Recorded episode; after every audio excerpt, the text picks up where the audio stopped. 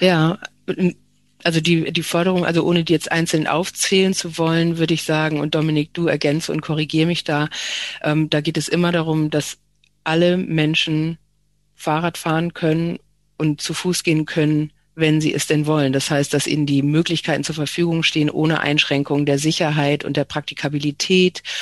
Ähm, und genau darauf zielen eigentlich die Forderungen ab, würde ich sagen. Oder ist das zu kurz gefasst und zu klein gefasst? Ja, das, ja, das ist super zusammengefasst, finde ich.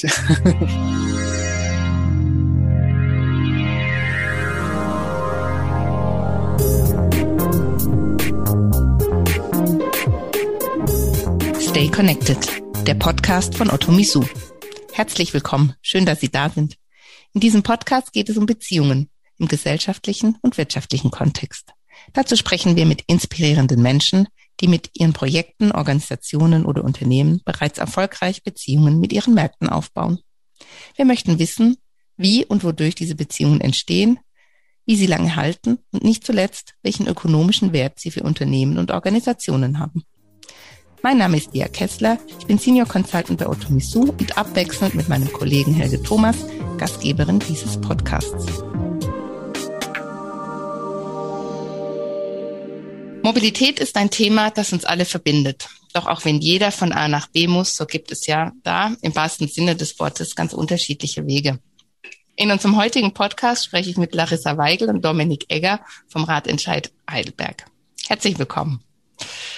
Der Name verrät es natürlich. Hier geht es um, und hier zitiere ich eure Website, eines der praktischsten und klimafreundlichsten Verkehrsmittel in und für die Stadt. Hinter dem Ratentscheid Heidelberg steht ein Team engagierter Bürgerinnen und Bürger, die ehrenamtlich an der Umsetzung eines Bürgerbegehrens arbeiten. Mit welchen inhaltlichen Forderungen und Zielen, da kommen wir später ebenso darauf zu sprechen, wie auch auf die Frage, wie man es schafft, dafür Menschen zu gewinnen und was eure strategischen Überlegungen sind und wie ihr sie konkret umsetzt. Ich freue mich sehr, dass ihr heute unsere Gäste seid, und zwar aus mehreren Gründen. Zum einen, weil die Zukunft der Mobilität natürlich ein wichtiges gesamtgesellschaftliches Thema ist, das weit darüber hinausgeht, ähm, ob jemand eine bestimmte Vorliebe für ein spezielles Verkehrsmittel hat. Ähm, es ist eng mit der Frage verbunden, wie wollen wir in Zukunft zusammenleben. Und was ich aber vor allem interessant finde, ist euer Engagement. Ich finde, ein Bürgerbegehren zu initiieren ist sowas wie eine ja, basisdemokratische Form des Beziehungsaufbaus. Ihr müsst euch vernetzen, ihr müsst Menschen mit ähnlichen Vorstellungen und Zielen finden und sie zu einer, wenn, wenn auch informellen äh, Community verbinden. Da ihr kein bestehender Verein seid, bin ich sehr gespannt auf eure Geschichte und auf eure Erfahrungen bisher. So, äh, genug Einleitung und direkt ein Cliffhanger. Denn bevor wir tiefer ins Thema einsteigen, stellen wir unseren Gästen zu Beginn immer ein paar eher äh, persönliche Fragen. Damit lernen wir euch besser kennen und schlagen auch die Brücke zum Thema Beziehungen. Ich würde jetzt einfach mal vorschlagen, ihr antwortet einfach auf die Fragen ähm, nacheinander. Reihenfolge, wie ihr die bestimmt, das überlasse ich einfach euch. Die erste Frage ist, ähm, wenn ihr den Satz, oder ich gebe euch einen Satz und ihr könnt den vervollständigen. Beziehung bedeutet für mich. Ähm, dann fange ich an, Dominik. Also das ist natürlich äh, eine irre komplexe Frage. Aber ähm, also ich würde jetzt sagen, Beziehung bedeutet für mich im Austausch sein, voneinander lernen, aneinander wachsen und ähm, nacheinander schauen. Ja, ähm, ähm, Beziehung bedeutet für mich, ich würde sagen, es ist erstmal so ein Band. Also ich denke an ein, an ein Band, das ähm, mich verbindet mit anderen Menschen. Und ähm, es ist neben diesem im Austausch sein, finde ich, ist es auch, auch erstmal ganz, ganz stark dieses erstmal zuhören. Ja, also ein offenes Ohr haben für die andere Person und gleichzeitig aber auch wissen, die andere Person hat für mich immer ein offenes Ohr und ich kann, ich kann in diesem, diesem Rahmen kann ich eigentlich alles sagen. Und ähm, es gibt auch eine Neugierde auf der anderen Seite. Ich glaube, Neugierde ist auch so ein, finde ich, ein ganz wichtiger Aspekt von, von guten Beziehungen. Mhm. Hm. Dankeschön. Ja, jetzt wird's gleich mal richtig persönlich. Was war oder ist denn die wichtigste Beziehung in deinem oder in eurem Leben? Dann fängst du an, Dominik, jetzt. Ja, ich habe da, da habe ich echt drüber nachgedacht. Also ich meine, natürlich ähm, möchte ich jetzt allererst erstmal sagen, meine, meine Frau, die Katrin, ist eine ganz, ganz wichtige Beziehung für mich, aber äh, dazugekommen ist, ähm, ist für mich auch noch äh, meine Tochter. Ich bin seit zwei Jahren bin ich Papa und ähm, je länger wir uns kennen, desto mehr merke ich, dass, dass das für mich eine ganz wichtige Beziehung geworden ist. Also das habe ich jetzt auch in der Reflexion gemerkt, dass das wirklich für mich ganz wichtig geworden ist, mit meiner Tochter eine gute Beziehung zu haben. Okay. Ja, also die Frage, das ist übrigens nicht weniger schwierig, diese Frage, als die davor zu beantworten. ähm, ich habe äh, auch drüber nachgedacht natürlich und gedacht, ja, meine Tochter, die ist 15 ähm, und mein Lebenspartner, die nehmen auf jeden Fall am meisten Raum ein. Das hört sich jetzt ein bisschen negativ an, so meine ich es gar nicht. Aber im, im Fühlen, emotional, im Denken, in meinem Handeln sind die am allerpräsentesten. Sind es die wichtigsten Beziehungen?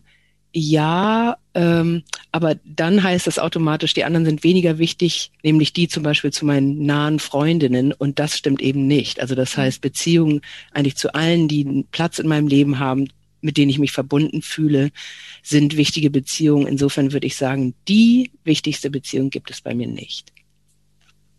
Das ist eine gute Antwort. Ich überlege auch immer, wenn ich die Frage stelle, was ich darauf antworten äh, würde und ähm, leite mal weiter zur nächsten Frage, weil ich nämlich auch nicht, auch nicht wüsste und ähm, wir normal an der Stelle auch ganz oft ähm, erstmal Entschuldigungen hören. So, ähm, wenn jemand genannt wird, aber wen man alles irgendwie vergessen hat oder nicht vergessen hat, sondern eben ähm, nicht ausgewählt hat. Ja. Ähm, genau. Ähm, wenn wir bei Beziehungen sind, ähm, bist du in Beziehungen eher ein Geber, eine Geberin oder mehr so Nehmer, Nehmerin? Also was macht dich glücklicher? Ja, also die Frage, äh, die müsste man wahrscheinlich erstmal anderen stellen. So, ne? Mhm. Das ist dann immer das mit der Selbstwahrnehmung. Gefühlt würde ich sagen, wahrscheinlich beides gleichermaßen. Ich gebe viel, ich nehme viel. Und dieses Ich nehme viel hört sich immer gleich so an, als hätte ich es schon gar nicht sagen wollen. Also insofern mhm. würde ich sagen, ich gebe viel, ich bekomme viel. Ähm, und das, was mir dann freiwillig gegeben wird, das nehme ich tatsächlich sehr gerne an. Insofern mhm. beides. Danke dir. Dominik? Wow, ich, Larissa, ich finde so klug, was du sagst. Äh, so, lebensklug. Uiuiui. Also ich, ich finde die Frage finde ich auch am allerschwersten eigentlich. Ähm, ich würde sagen, ich bin ich bin schon jemand, der auch ähm, also ich bin jemand, der gerne gibt. Ich bin aber sicher auch jemand, der in Beziehungen gerne nimmt. Also das trifft auf mich eigentlich genauso zu. Und ähm, genau, sonst kann ich da glaube ich, an der Stelle gar nicht mehr viel sagen. Ich, mhm. ja. Das, dann lassen wir das doch genau, genau so steht. es wird nicht einfacher, befürchte ich. Ähm, jetzt geht es um Werte. Ähm, welches sind denn die drei wichtigsten Werte für euch? Jetzt in Beziehungen oder im Allgemeinen? Im Allgemeinen, also wie du möchtest, aber äh, gerne im mhm. Allgemeinen. Also fürs, fürs Leben oder in eurem Leben also ich glaube, Vertrauen ist ganz wichtig. Ähm, also Vertrauen in andere, Vertrauen, ähm, dass es schon gut werden wird, aber auch ein Vertrauen vielleicht auch in die eigenen Fähigkeiten. Ähm, ich finde, ähm, ich finde Ehrlichkeit auch wichtig. Das ist irgendwie, ist eigentlich komplementär dazu, so Puzzleteil, was dazugehört. Ähm, und puh, ähm, gutes Essen. Sehr gut. Auch nicht schlecht. Das hätte ich mich ja. nie getraut, als unter den Top 3 zu nennen. ich finde schon ziemlich wichtig. Super. Also ich bin, ähm, ich habe übrigens über das Vertrauen auch nachgedacht und habe dann aber gedacht, hm, Vertrauen kann man sich nicht so gut aussuchen. Also das ist ähm, eigentlich etwas, was einem in gewisser Weise gegeben ist. Also auch wenn, wenn ich sage, ich möchte vertrauen, das halte ich für so wichtig, dann ist eben, sind die Stellen, an denen einem das Vertrauen schwindet, die hat man so wenig im Griff, finde ich. Also insofern habe ich das tatsächlich aus, aus der ähm, Rechnung genommen. Das andere ist auch, was du sagtest, Ehrlichkeit und das ergänze ich aber zu kritischer Ehrlichkeit. Also ich ähm, habe dem kann ich wahnsinnig viel abgewinnen. Ähm, einem Gegenüber kritisch ehrlich sein zu können und dass der es mir gegenüber ist. Also insofern mag ich Mut wahnsinnig gerne. Das bedeutet mir viel, den Mut kritisch zu sein, den Mut ehrlich zu sein und trotzdem beieinander zu bleiben im Gespräch. Ähm, dann das andere ist liebevolles, respektvolles Miteinander. Das heißt eben auch den anderen lassen. Und das ist gleich ähm, der dritte Wert. Ähm, und das ist nämlich Tiefgründigkeit und Leichtigkeit. Also ich mag es gerne, ähm, wenn es wirklich, äh, wenn es wirklich was bedeutet, aber ich mag es auch gerne, wenn Sachen nichts bedeuten. Ja, irgendwie so. Wunderbare also, Antworten. Ähm, ich muss mich jetzt ein bisschen wieder auf meine Fragen konzentrieren, aber da, da hätten wir auf jeden Fall Punkte, über die wir noch länger sprechen können. Das ist eine spannende Kombination Tiefgründigkeit und Leichtigkeit. Ich glaube, darüber werde ich noch nachdenken. Ja, gerne. Sag mir was du dazu, was dir dazu eingefallen ist. Ja. Genau. Also es ist ja immer beim Zuhören. Also man, man gleicht das ja immer mit seinen Werten irgendwie mhm. ab, wo man, wo man irgendwie denkt, jawohl, genau, es ist irgendwie auch ein ganz wichtiger Wert für mir oder so hoch, ist ja was ganz Neues und mhm. spannend. Sehr schön. Ihr habt es gleich geschafft, die letzte Frage kommt. Und die ist, glaube ich, tatsächlich ein bisschen, ein bisschen einfacher. Genau glaube an nichts mehr.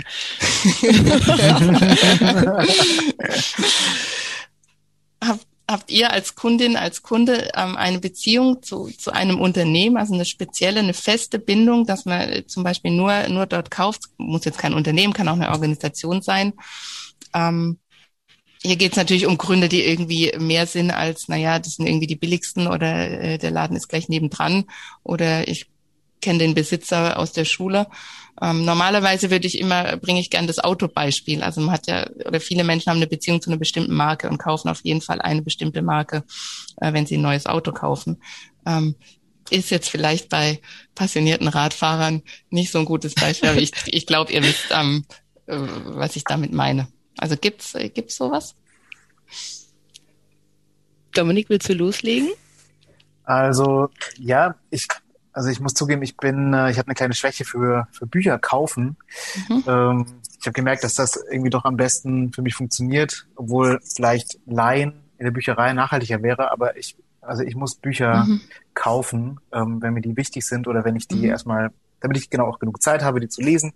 Und die kaufe ich am liebsten bei Artis Liberales, bei dem Buchladen in der mhm. Altstadt. Vielleicht kennt ihr den, in der Heidelberger Altstadt mhm. am Kornmarkt. War ich das ist ja, ähm, das, dann solltest du da unbedingt mal hin. Ja, schreibe ich mir gleich auf. Warte, ähm, schon der zweite Punkt. Hm. Genau, und Clemens Bellut besuchen. Ähm, und ich kaufe gerne, also ich, ich, muss, ich muss sagen, meistens bestelle ich jetzt. Ähm, ich wohne ja nicht mehr in der Altstadt. Aber Clemens ähm, macht das, glaube ich, seit 2017. Also er hat einen Buchladen gegründet, als der ganze Buchhandel schon in der Krise war und ja auch irgendwo immer noch ist. Und da gibt es diese große Online-Konkurrenz. Und er hat gesagt, ich möchte einen Buchladen starten, wo, wo Bücher drin sind, die, die ich gut finde. Das ist jetzt mal so in meinen Worten. Ne? Mhm. Und ähm, ich finde die Bücher ziemlich gut, die er da ausgewählt hat.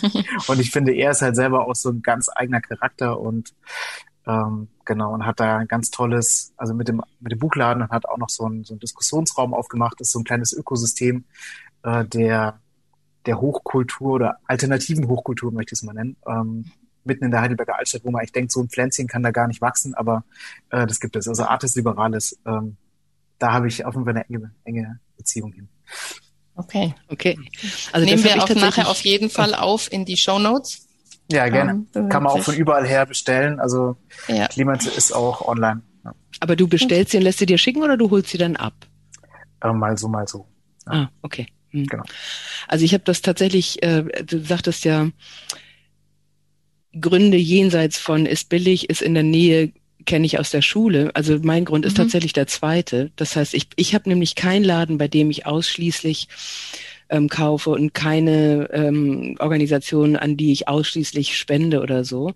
Ähm, was ich durchaus habe, ist, dass ich im Nahbereich wirklich im Nahbereich kaufe, die meiste mhm. Zeit, wann immer möglich, weil ich zunehmend die Vorteile oder sozusagen diese ganzen Zwischentöne feststelle und was man dadurch bekommt. Also dass es geht dann eben jenseits von das zahle ich und das bekomme ich, sondern da entsteht so viel in der Mitte, nämlich Kommunikation. So, ne? Mhm. Die durch das Hingehen, durch das Dasein, durcheinander Wiedersehen, durch die anderen Kunden wiedertreffen. Ähm, insofern ist das wirklich meine Entscheidung. Meine Bücher kauf und bestelle ich nur und ausschließlich bei meinem Buchladen im Stadtteil. Mein Computerkram, der den betreut ausschließlich mein IT-Laden um die Ecke und so weiter. Und ich stelle eben fest, dass es auch ein Teil von genau, und das hat wieder mit Mobilität zu tun, genau mhm. mit diesem Umfeld zu tun, was ich möchte, dass man Leuten traut, dass man die kennt, dass man Verbindungen entwickelt und stärkt, dass man sich zugehörig fühlt und dass man sich verantwortlich für sein ähm, Stadtteil fühlt. Also insofern mhm. ist das, was ich nicht als Grund nehmen soll, ist genau der Grund, warum ich in diesen Läden einkaufe. Ja, wunderbar. Ich wollte das auch gar nicht äh, so rigoros ausschließen und ich glaube auch eine, eine schönere Überleitung von meiner Frage zum Thema Mobilität und Zugehörigkeit und äh, gesellschaftliche gesellschaftlicher Zusammenhalt ähm, hätte ich nicht finden können. Vielen Dank. Vielen Dank für eure Antworten und ähm, jetzt Cliffhanger ist äh, vorbei. Jetzt geht's um den Ratentscheid Heidelberg. Kurz zur Einstimmung. Ähm, ich habe ein paar Zahlen rausgesucht. Ähm, ihr werdet die äh, kennen. Ähm, und jeder, der Heidelberg kennt, weiß auch, dass äh, Radfahrende ähm, das Stadtbild äh, schon sehr prägen. Äh, die Studie Mobilität in Städten hat ähm, auch herausgefunden, dass äh, ein Drittel, also 33 Prozent der Heidelberger äh, das Rad nutzen, um sich in der Stadt zu bewegen. Und wenn es um kürzere Strecken geht, also alles, was so unter fünf Kilometer ist, ist äh, das Rad sogar das Hauptverkehrsmittel. Heidelberg wurde als fahrradfreundliche Kommune ausgezeichnet. Und wenn ich es richtig recherchiert habe, gibt es zwölf Fahrradzählanlagen mitten in der Stadt. Ähm, die Stadt äh, ist zudem auch Modellkommune der Initiative Radkultur des Verkehrsministeriums Baden-Württemberg und ähm, noch viele andere Dinge, die äh, vermeintlich hervorragend sind in Heidelberg, was äh, äh, Radfahren angeht. Es hört sich alles äh, gut an, aber eure Initiative gäbe es nicht, wenn euch das alles erreichen würde. Eure Vision ist es ja, Heidelberg noch attraktiver, gesünder, sicherer und klimafreundlicher zu machen. Wärt ihr jetzt ein Startup, würde ich euch nach dem Elevator Pitch fragen. Ähm, aber vielleicht könnt ihr auch so mal einfach kurz erklären, warum und wie eure Initiative entstanden ist. Gab es dafür einen Auslöser? eine Begebenheit oder wie ist es dazu gekommen? Ja, also so richtig konkreten Auslöser könnte ich jetzt gar nicht festmachen. Also wir haben uns im Mai 2020 gegründet. Das war also noch zu Zeiten des ersten Lockdowns. Ähm, also wir sind in der Videokonferenz entstanden. Das ist durch bei Initiative von einer einzelnen Person, die dann einige Leute im Umfeld so zusammengerufen hat, hey, ihr seid doch auch Rad bewegt und wollt ihr nicht mitmachen. Und ähm, bei dem Kreis durfte ich auch dazugehören. Und ähm, ich glaube, uns ging es damals, es waren alles Menschen, die schon lange in Heidelberg leben. Ich lebe jetzt seit zehn Jahren in Heidelberg und ähm, fahre die ganze Zeit auch schon Fahrrad ähm, und habe aber lange Jahre hat mich persönlich hat, hat mich das gar nicht so gestört, dass es oft Lücken gibt im Netz, dass es unsicher ist, dass die Radwege sehr schmal sind, äh, etc. pp. Sondern ich habe mich durchgeboxt und ähm, ich habe ja erzählt, ich bin seit zwei Jahren bin ich Vater und ähm, und fahre mit meiner Tochter im Radanhänger durch die Stadt und das hat bei mir nochmal einiges geändert. Das war vielleicht so ein Moment, ja, wo bei mir persönlich, wo ich gemerkt habe, wow, ähm, so wie es jetzt gerade ist, kann es nicht bleiben, weil das ist wirklich sehr, sehr unsicher jetzt schon. Empfinde ich das Radfahren als großen Stress, weil ich Angst um meine Tochter habe. Und wie soll es mal werden, wenn sie selber dann aufs Fahrrad steigt und selber versucht, sich durch die Stadt zu bewegen? Ähm, also das ist bei mir jetzt persönlich so, so ein ganz, ganz großer Motivator. Und bei den anderen war es auch so, dass sie sagten, so Moment mal, wir sind jetzt ähm, schon so lange warten wir darauf, dass es sich substanziell etwas verbessert für, für den Radverkehr. Es, alle reden über Verkehrswende, über Klimaschutz, aber wir merken das im Alltag gar nicht und da gibt es ein Missverhältnis. Und wir brauchen jetzt den Radentscheid ähm, um nochmal auf anderem Wege zu versuchen, diese Anliegen, die ja eigentlich alle schon bekannt sind, äh, denen eine lautere Stimme zu verleihen. Und das ist so ein bisschen die, ähm, so die, die Grundidee vielleicht vom Ratentscheid, dass wir, dass wir die, die Stimmen, die es eh schon in der Stadt gibt, ganz viele Menschen warten darauf, dass sich was tut, dass wir das sichtbar machen, wie viele Menschen, wie vielen Menschen das ein Anliegen ist und ähm, dass wir dann die Entscheidungsträger in, in der Verwaltung und im Gemeinderat dann nochmal stärker damit konfrontieren. Also ich konnte, hätte jetzt eben zu dem, äh, was war die, der, die Gründung, wie sah die Gründung aus, nichts sagen können, weil ich eben erst vor drei Monaten dazugestoßen bin. Ähm, und als sich der, das war, als der Ratentscheid, die Initiative ihm ihr Kickoff, ihre Kickoff-Veranstaltung hatte und die war für mich wie eine Offenbarung. Also weil ich eben, also mein Hauptthema war nicht, wie du sagtest, Dominik, äh, als deine, als du festgestellt hast, wie unsicher der äh, FahrradfahrerInnen eigentlich sind, äh, wegen deiner Tochter. Bei mir war es, und es ist eben schon seit vielen, vielen Jahren, dass mir ähm, das Klima- und Umweltschutz unglaublich am Herzen liegt. Und ich äh, in den wahrscheinlich auch durch, also äh, zunehmend, aber ganz speziell in dieser Corona-Zeit ist es war ich so frustriert, dass äh, die Stadt verstopft ist mit Autos und Klima, eben die Klimakrise, die schreit von allen Dächern und alle nicken und sagen, ja, stimmt, ne, schlimm, ne? Aber es passiert eben genau eigentlich nichts. Und ähm, insofern hatte ich mich eben vor drei Monaten, hatte mich eine Freundin auf den Ratentscheid hingewiesen, ähm, und dem habe ich mich angeschlossen und äh, stelle fest, das ist es genau, das braucht es wirklich in dieser Stadt, die eben sagt, wir tun so viel, aber man genau hinguckt, sind es ähm, kleinste Aktion und es ist eben auch viel auf dem Papier und es ist viel für ein Pressefoto und, und alles, was dahinter steht, ist doch relativ dünn und schwach angelegt. Genau. Ja, das hab, genau, das gleiche hatte ich mir nämlich gedacht, als ich ähm, die mehreren Berichte gelesen habe über die Fahrradzählanlagen und dass jetzt noch welche dazukommen und irgendwie. Genau. Und das war genau die Frage, die ich mir dann gestellt habe. Ja, dann werden Fahrräder gezählt, das ist ja schön. Ähm, aber was folgt daraus? Mhm. Das ist ja so ähnlich wie, wie du gerade auch, auch gesagt hast. Ich weiß jetzt nicht, ob es in dem Fall so ist, ähm, aber dass es dass vieles äh, gut aussieht, aber wenn man mal genau hinguckt, vielleicht dann doch nicht so in der Tiefe gut gemacht ist. Jetzt ist schon bei euren zwei Antworten, äh, haben wir, glaube ich, schon das Spektrum äh, gesehen, das ihr mit, das ihr abdeckt. Also von der konkreten Sicherheit, und Dominik, du hattest es ja angesprochen, äh, zu schmale Radwege oder einfach Lücken im Netz, also das ganz Konkrete, wenn ich mit, mit dem Rad unterwegs bin. Ähm, aber Larissa, dir sind, sind die Umwelt- und Klimaaspekte ähm, einfach wichtig. Wie kriegt ihr diese ganzen hm. oder auch wichtig?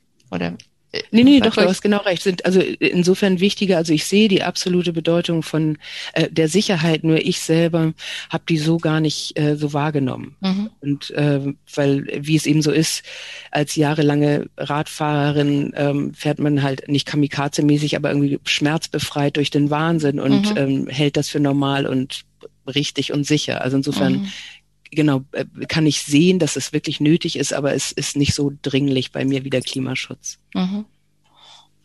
Ja, genau, aber das ist ja einfach ein, ein, breites äh, Spektrum. Ähm, wie, wie ich, habt ich ihr vielleicht noch, Ich mhm. kann vielleicht noch ergänzen, äh, wenn ich darf. Äh, das Tolle ist ja, dass das Fahrrad ist die Lösung für so viele Probleme, ja, mhm. oder für nicht für alle Probleme, aber für viele Probleme. Mhm. Und äh, gleichzeitig ist es die günstigste Lösung für für diese Probleme oder ja, es ist eine, eine sehr günstige Lösung. Es ist auch eine Lösung, die sich relativ schnell umsetzen lässt. Mhm. Ähm, von daher, das ist das Tolle und, und deswegen ist das auch eine ähm, insgesamt ein Thema Radverkehrsförderung, ähm, ein Thema, wo sich ganz viele wiederfinden. Ja? Vielleicht mhm. auf unterschiedlichen Wege. Ähm, bei mhm. Larissa ist jetzt der Klimaschutz vielleicht dominanter. Bei mir ist es auch wichtig, aber ich denke eben vor allem, weil ich das im Alltag halt so ständig habe, ähm, mhm. an, den, an den Stress oder die Sicherheit. Aber das, das Tolle ist, dass wir darüber, glaube ich, ganz, deswegen erreichen wir auch viele Menschen mit diesem Thema. Mhm. Was sind denn eure konkreten Forderungen? Darin spiegelt sich ja bestimmt auch dieses, dieses Spektrum wieder, das ihr doch auch abbildet. Ja, also die, die Forderung, also ohne die jetzt einzeln aufzählen zu wollen, würde ich sagen, und Dominik, du ergänze und korrigiere mich da, ähm, da geht es immer darum, dass alle Menschen Fahrrad fahren können und zu Fuß gehen können, wenn sie es denn wollen. Das heißt, dass ihnen die Möglichkeiten zur Verfügung stehen, ohne Einschränkung der Sicherheit und der Praktikabilität. Ähm, und genau darauf zielen eigentlich die Forderungen ab, würde ich sagen. Oder ist das zu kurz gefasst und zu klein gefasst? Ja, das, ja, das ist super zusammengefasst, finde ich. ähm, wir, also wir können natürlich äh, dir jetzt nicht alles im Klein-Klein erzählen, aber wir haben halt mhm. dann versucht, diese große Idee, mhm. was Larissa gerade gesagt hat, zu operationalisieren in, mhm. in acht ähm, Unterzielen, die, mhm. die das eben dann ermöglichen sollen, weil eine Stadtverwaltung, die muss natürlich wissen, wo soll ich denn jetzt eine, eine Kreuzung verändern oder wo soll ich einen Radweg neu bauen oder wo, was soll ich denn jetzt überhaupt machen? Ähm, mhm. Und da haben wir eben dann, und da ist eben das, die aller, allerwichtigste Forderung ist, dass wir sagen, es braucht ein Gesamtkonzept für den Radverkehr und zwar ähm, für den Ausbau des Radverkehrs bis zum Jahr 2030. Da, da muss drinstehen, ähm, wie viel wollt ihr pro Jahr an, an Kilometer neu ausbauen und dann auch, wie sollen denn die Radwege beschaffen sein, die ihr, die ihr neu baut. Ähm, und da geht es eben dann um den Komfortaspekt und um den Sicherheitsaspekt, mhm. ähm, also dass genug Platz da ist für Radfahrende und dass, dass, dass der Radweg so verläuft, dass es vom, dass er vom Autoverkehr getrennt ist und dass er auch vom Fußverkehr getrennt ist. Mhm. Das ist jetzt nur, nur so eine Sache. Ähm, aber das sind, das ist erstmal die ganz wichtige Forderung, ja, dass mhm. es da endlich einen verbindlichen Ausbaurahmen gibt. Es gibt bisher kein solches Konzept und ähm, und deswegen sind auch jegliche Maßnahmen, die in der Vergangenheit besprochen wurden, waren, ähm, das waren dann immer, das waren sozusagen kleinteilige Maßnahmen, die dann mhm. oft auch sich verzögert haben. Und das hat man gar nicht so wirklich mitbekommen, weil der, weil der Ausbauplan insgesamt, das große Bild hat gefehlt. Mhm. Und ähm, genau, wir, wir möchten eben dafür sorgen, dass es diese, für die Transformation, die wir, die wir brauchen, dass es da auch ein, ja, einen Plan dafür gibt. Mhm. Das heißt, es gibt, äh, das gibt es noch gar nicht, jetzt ganz, ganz naiv gefragt.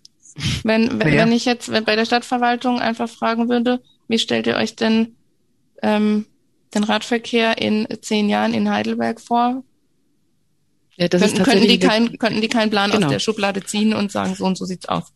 Ja, und das ist interessant, auch weil das die Verwaltung tatsächlich selber zugibt und sagt, also mhm. wir haben Maßnahmen, manche sind gut, manche ähm, sind richtig gut, manche sind nicht so dolle und bringen eigentlich auch nicht viel. Und es ist äh, und wir haben keine Strategie und mhm. sagen selber, ähm, wir haben das nicht angelegt daraufhin und wir haben immer mal kleine Aufgaben, die verhindern zum Teil aber auch, dass man es groß anlegt. Also genau, es gibt eben keine keine Strategie, von der sich dann folgerichtig Maßnahmen ableiten ließen. Mhm. Und das da kommt eben dann auch der Ratentscheid, der sagt, die muss es aber geben, weil mhm. es sonst nirgendwo hinführt. Mhm.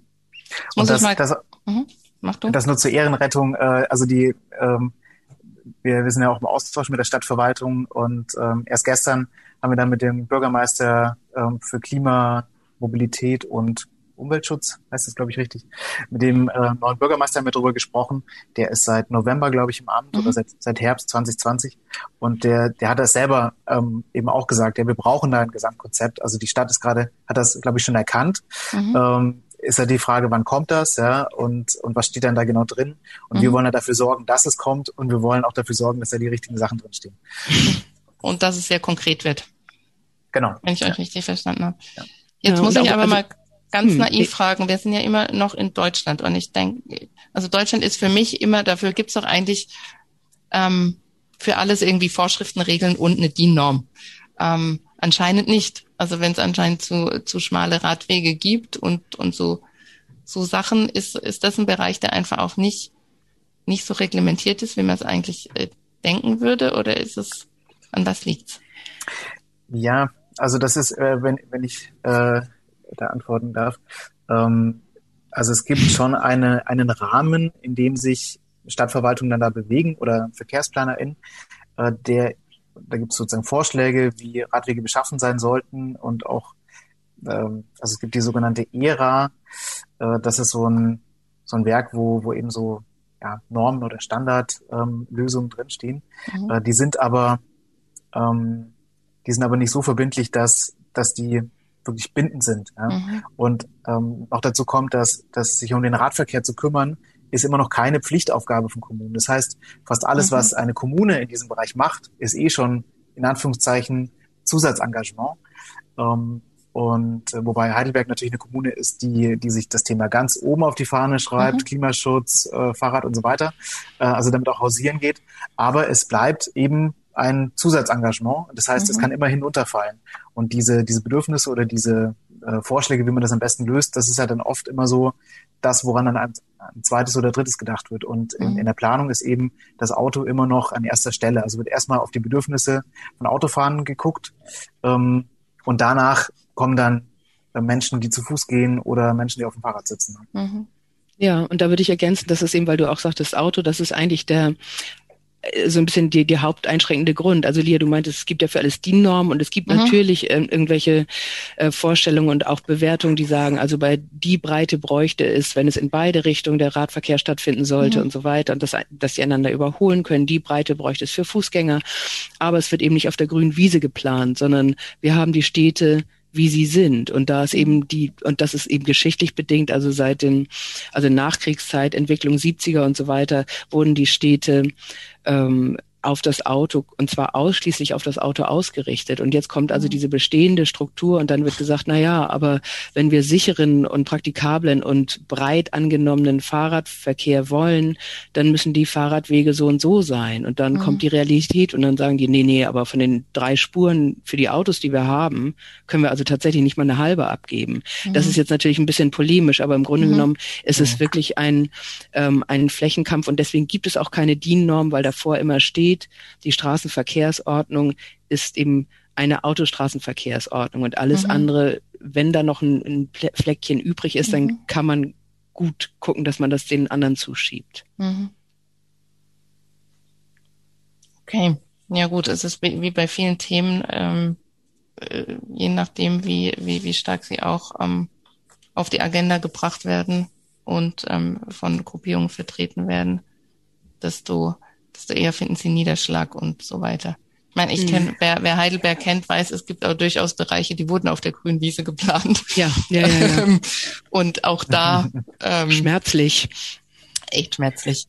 Ähm, es ist es ist halt so ein bisschen diese, das gibt es ja eigentlich in vielen Debatten, die wir haben. Ne? Ich denke da immer ans Thema Gleichstellung, ist was ganz anderes, ja. Aber da ist in, in, auf Bundesebene gibt es bestimmte Gesetze wie äh, E-Gartensplitting oder ähm, jetzt fällt, fällt mir keine weiteren mhm. Beispiele mhm. ein, aber es gibt auf jeden Fall da bestimmte, bestimmte Setzungen, die, die einen Anreiz schaffen, dass man vielleicht nicht, dass nicht beide, zum Beispiel beide Ehepartner äh, gleichmäßig arbeiten. Ne? Mhm. Ähm, und es gibt aber irgendwo unten gibt es vielleicht dann der Arbeitgeber ähm, fördert das vielleicht, hat ein Zertifikat Beruf und Familie, der fördert mhm. vielleicht, dass, äh, dass Frauen nach dem, nach dem ersten Kind dann wieder arbeiten gehen und so weiter. Mhm. Ähm, also da gibt's dann vielleicht auf anderer Ebene, versucht man das vielleicht zu fördern. Die Kommune macht da vielleicht auch was.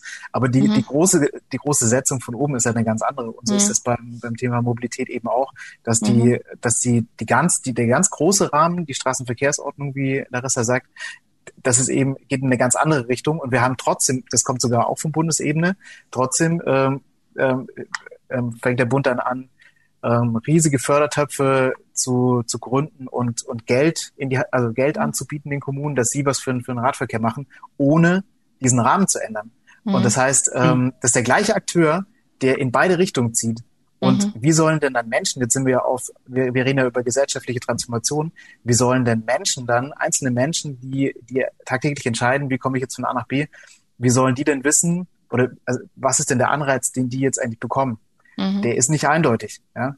Ähm, mhm. Selbst wenn eine Kommune, äh, also äh, selbst wenn eine Kommune sich in die eine Richtung engagiert, gibt es trotzdem noch die Setzung ähm, auf andere Ebene oder jetzt die, mhm. die VerkehrsplanerInnen.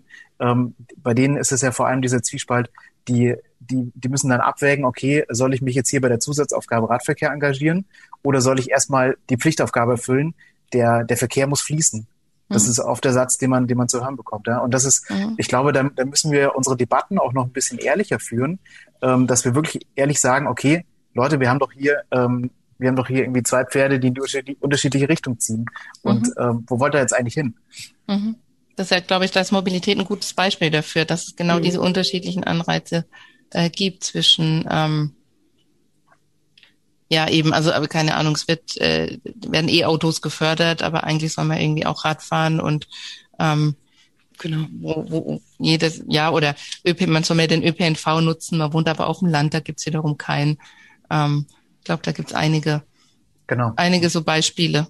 Das ist ja, das ist ein guter Punkt. Das ist mir noch nie so aufgefallen, dass das ja quasi wirklich, da wird dann einem an allen Ecken und Enden gezogen und und selbst wenn man sich für eins entscheidet, ist es ja irgendwie immer noch, ist es einfach auch nicht nicht nicht zwingend richtig. Spannendes Thema. Ähm, ich würde gerne nochmal zurück äh, zu, äh, zu eurer Initiative äh, kommen. Ähm, jetzt ist es so, wer schon mal ehrenamtlich gearbeitet hat, ähm, der weiß, ähm, dass das nicht so einfach ist, da äh, viele Menschen äh, unter einen Hut zu bekommen.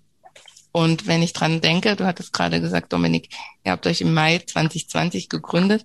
Wenn dann vielleicht gerade noch zufällig so eine Pandemie irgendwie ähm, ähm, ist, ist stelle ich es mir einfach noch, noch schwerer vor. Und da gibt es sicherlich ein, eine Vielzahl an Herausforderungen. Wie seid ihr denn äh, damit umgegangen? Also vom ersten Gespräch, wo man sich ähm, ausgetauscht hat und ich denke, also ich nehme einfach mal an, in vielen Punkten irgendwie einig war, dass da was passieren muss und so weiter. Ähm, wie, wie habt ihr angefangen, euch zu organisieren? Den Anfang musst du wieder übernehmen. Ja, genau. Davon weiß ich nichts. ähm, also auf jeden Fall anders als jetzt. Ja, also ich, ich würde sagen, wir sind eigentlich sind wir schon ziemlich ähnlich wie ein Startup. Ähm, wir haben uns schon mindestens viermal gehäutet, seit wir seit anders. Äh, wir, also wir sind ja ganz klassisch in der in der Videokonferenz äh, haben wir uns zusammen gezoomt und äh, hatten dann eben immer äh, wöchentliche Plenumstreffen. Am Anfang war das ein relativ kleiner Kreis von sagen wir so, fünf bis zehn Menschen. Es hat auch sehr fluktuiert. Ähm, dadurch, dass wir im Lockdown gestartet sind, war dann Videokonferenz eh schon so das, ähm, das Normale. Ja, mhm. Das war, glaube ich, auch gut, dass das gleich von Anfang an so ein bisschen in unsere DNA eingeflossen ist. Äh, wir hatten irgendwie so drei, vier physische Treffen im letzten Sommer Mhm. Ihr erinnert euch, da, sah, da sah die Pandemie ja ganz anders aus als, als jetzt gerade im mhm. äh, Ende April 2021. Und ähm, da haben wir aber gemerkt, dass wir da überhaupt nicht produktiv sind. Ja? Also wir hatten dann wirklich, das war halt eher so dieses Socializing, sich überhaupt mal physisch sehen. Es gibt jetzt Menschen, jetzt immer noch Menschen, die schon lange dabei sind, schon ein halbes Jahr dabei sind, die ich noch nie persönlich gesehen habe. Ähm, und dann kam ja im Herbst kam ja dann wieder äh, leider die, die zweite Welle der Pandemie, so dass wir dann auch wieder ganz klar auf Videokonferenz äh, uns verlegt haben. Ähm, also wir sind,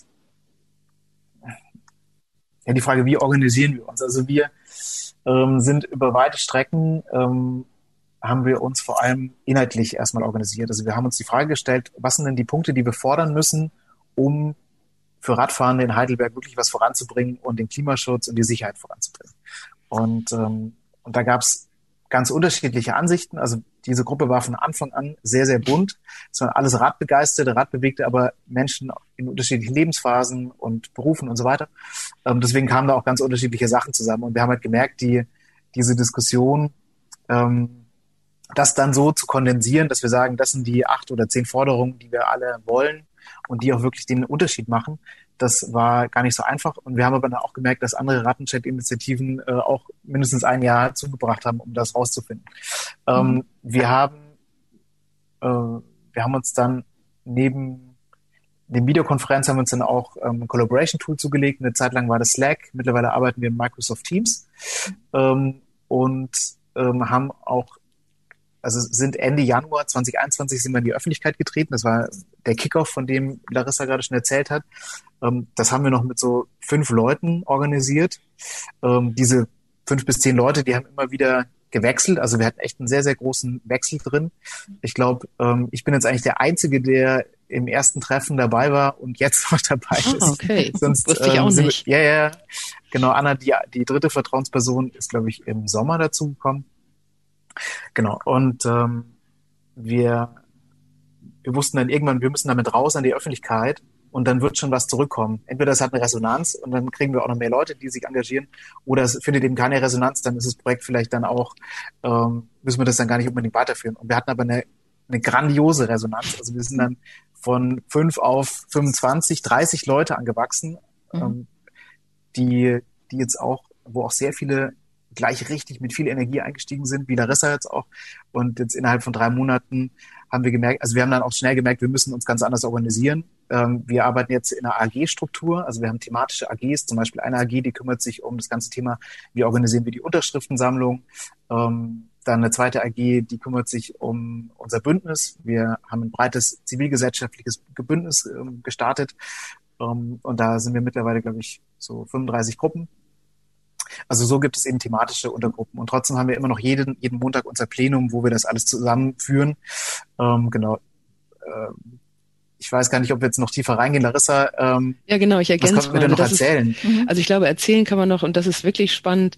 Ähm, also es sind eben alle radbegeistert. Ich glaube, es sind, ähm, also wir haben auch noch einen Messenger-Service, über den wir uns, in, äh, über den wir kommunizieren. Und da es alles Radbegeisterte sind, fließt da so viel Information zusammen und mhm. so viel. Mensch, hast du das schon gelesen? Hast du das schon geguckt? Dann alle Sachen, die wir organisieren wollen, die Ideen, die von allen Seiten kommen. Lass uns das doch mal machen.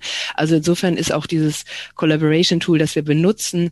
Also wir sind eigentlich auch. Du sagtest, äh, ihr habt euch, wir haben uns bisher viermal gehäutet. Da fehlen noch ein paar mehr Häutungen, bis wir eine Struktur haben, die so rund läuft, dass äh, man nicht zwischendurch wirklich abends erschöpft zusammensinkt und denkt, ich weiß überhaupt gar nicht mehr, was jetzt eigentlich nochmal alles ansteht. Mhm.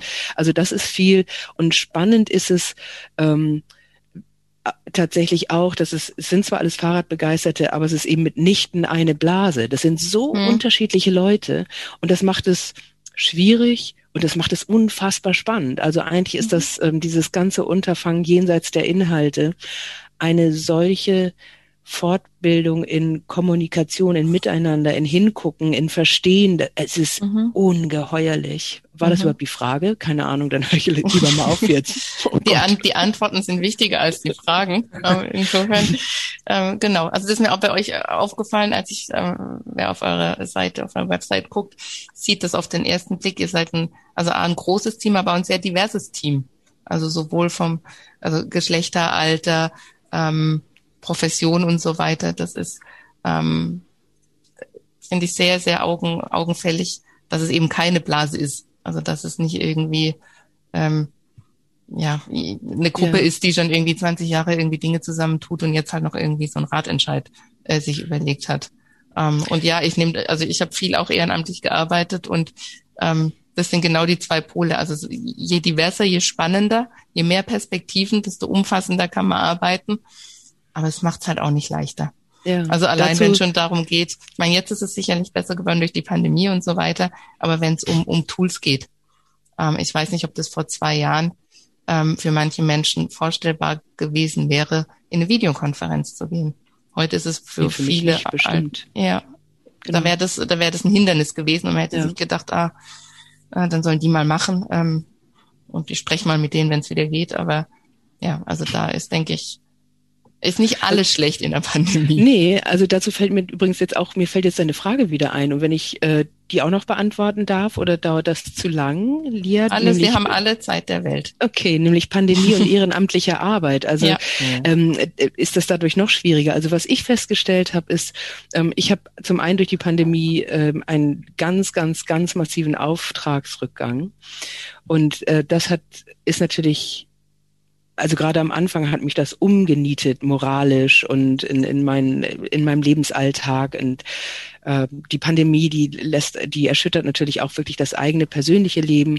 Und dann kam eben diese Ehren, der Ratentscheid um die Ecke. Mhm. Und da ist äh, für mich ist das in verschiedener Hinsicht, also hätte ich genauso viel Arbeit wie vorher, könnte ich die gar nicht dem Ratentscheid widmen. Also Fakt mhm. ist, ich habe auch gar nicht viel mehr Zeit zu arbeiten. So, ne? Das ist gut, mhm. dass ich nicht mehr Arbeit habe. Das funktioniert alles irgendwie.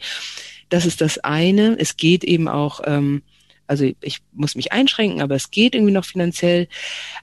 Das andere, was aber extrem wichtig ist, ehrenamtliche Arbeit in der Pandemie ist ein absoluter Lebensretter, weil diese Zeit so dramatisch ist und ein so in, in solche Tiefen stürzt und Zweifel wachruft an allem, wie es weitergehen soll, insgesamt gesellschaftlich, global und äh, wie es mit dem eigenen persönlichen Leben weitergeht. Also stellt so viel in Frage. Und wenn dann, so ist es auf jeden Fall bei mir, etwas kommt, äh, wofür, wofür das Herz schlägt, auf einmal kann ich mich einsetzen für etwas, was mir wirklich was bedeutet.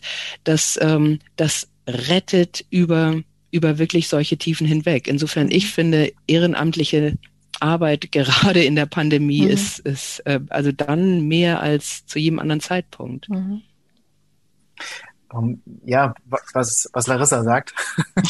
und ich kann, ich kann vielleicht auch noch ähm, meine persönliche Sicht noch ein bisschen ergänzen. Also ich ähm, habe das so im Januar, Februar auch total gemerkt. Bei mir persönlich, ähm, das war die Zeit, ähm, Corona-Eltern werden sich erinnern, das war die Zeit, als die Kita mal wieder zu hatte. Und, ähm, und wir hatten damals für uns gesagt, ähm, wir können nicht nochmal wie beim ersten Lockdown beide Vollzeit im Homeoffice arbeiten und das Kind noch betreuen. Also im Schichtbetrieb von mhm. 8 bis 22 Uhr schuften, das geht nicht mehr. Da, da gehen wir über unsere Grenzen. Deswegen haben wir damals gesagt, wir ziehen zu den Schwiegereltern.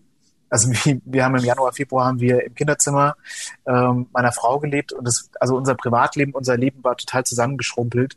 Das war außerdem noch in der. Nähe von Stuttgart, also nicht mal hier. Ähm, also wir konnten da auch, also man konnte ja sowieso eigentlich niemanden sehen und das, also mein Leben war sehr, sehr zusammengeschrumpft.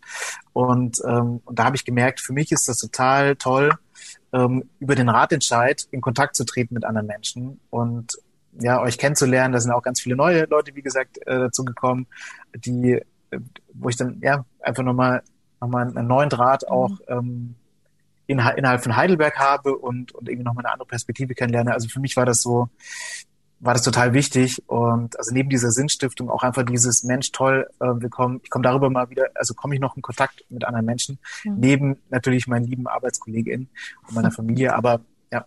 Mhm. Ja, ein gewisses Zugehörigkeitsgefühl und was ich, äh, was ich mir vorstellen kann, ähm, euer, äh, eure Initiative, die schafft ja, die schafft ja eine Perspektive. Das heißt, ihr, ihr habt was, worauf ihr zuarbeitet. Das ist ja was, was vielen gerade in der Pandemie, wo ja. man jetzt überhaupt nicht weiß, was ist eigentlich im halben Jahr, ähm, die, die gibt das. Also ja, ihr habt so ja, ihr habt ja auch ganz, ja eben ganz, es ist nicht nur, wir arbeiten irgendwie, dass die Welt äh, ein bisschen besser wird, ähm, sondern ihr habt ja ganz, ganz konkrete Vorhaben. Ihr merkt, ich leite über. ich habe auch gedacht, völlig, mal gucken. völlig unauffällig, genau.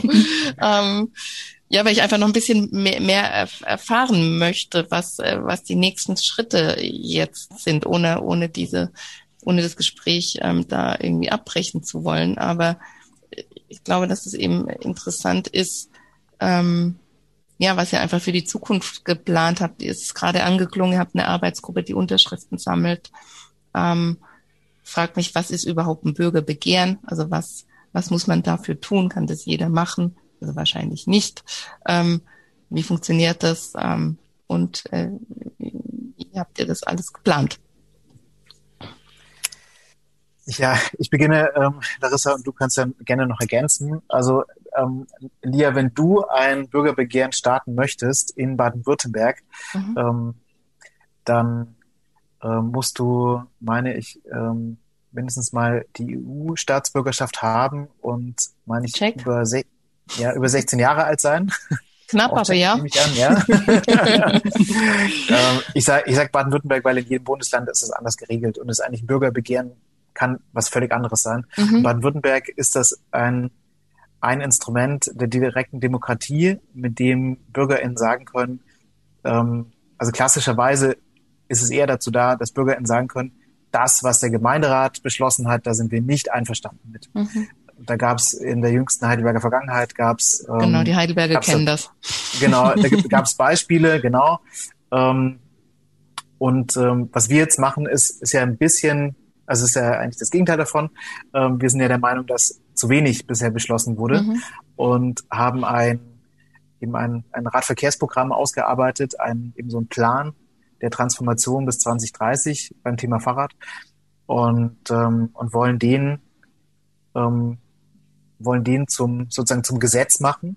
Also mhm. ein Bürgerbegehren ist erstmal dazu da, ähm, in der ersten, das ist die erste Schwelle, ähm, um sichtbar zu machen, es gibt einen bestimmten, einen bestimmten Prozentsatz in der Bevölkerung, der findet dieses Projekt auch wichtig oder dieses mhm. Vorhaben auch wichtig. Das sind in Heidelberg müssen das mindestens sieben Prozent der Wahlbevölkerung sein.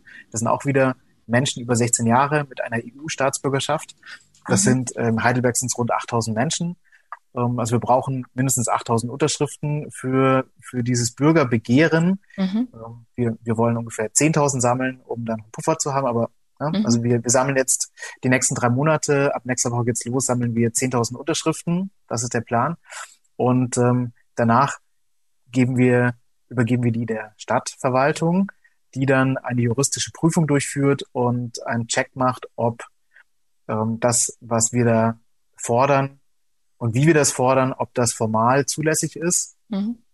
Ähm, das führt jetzt vielleicht ein bisschen zu weit, das genau auszuführen, aber da gibt es sozusagen eine juristische Hürde, ähm, die nicht direkt mit dem Inhalt zu tun hat.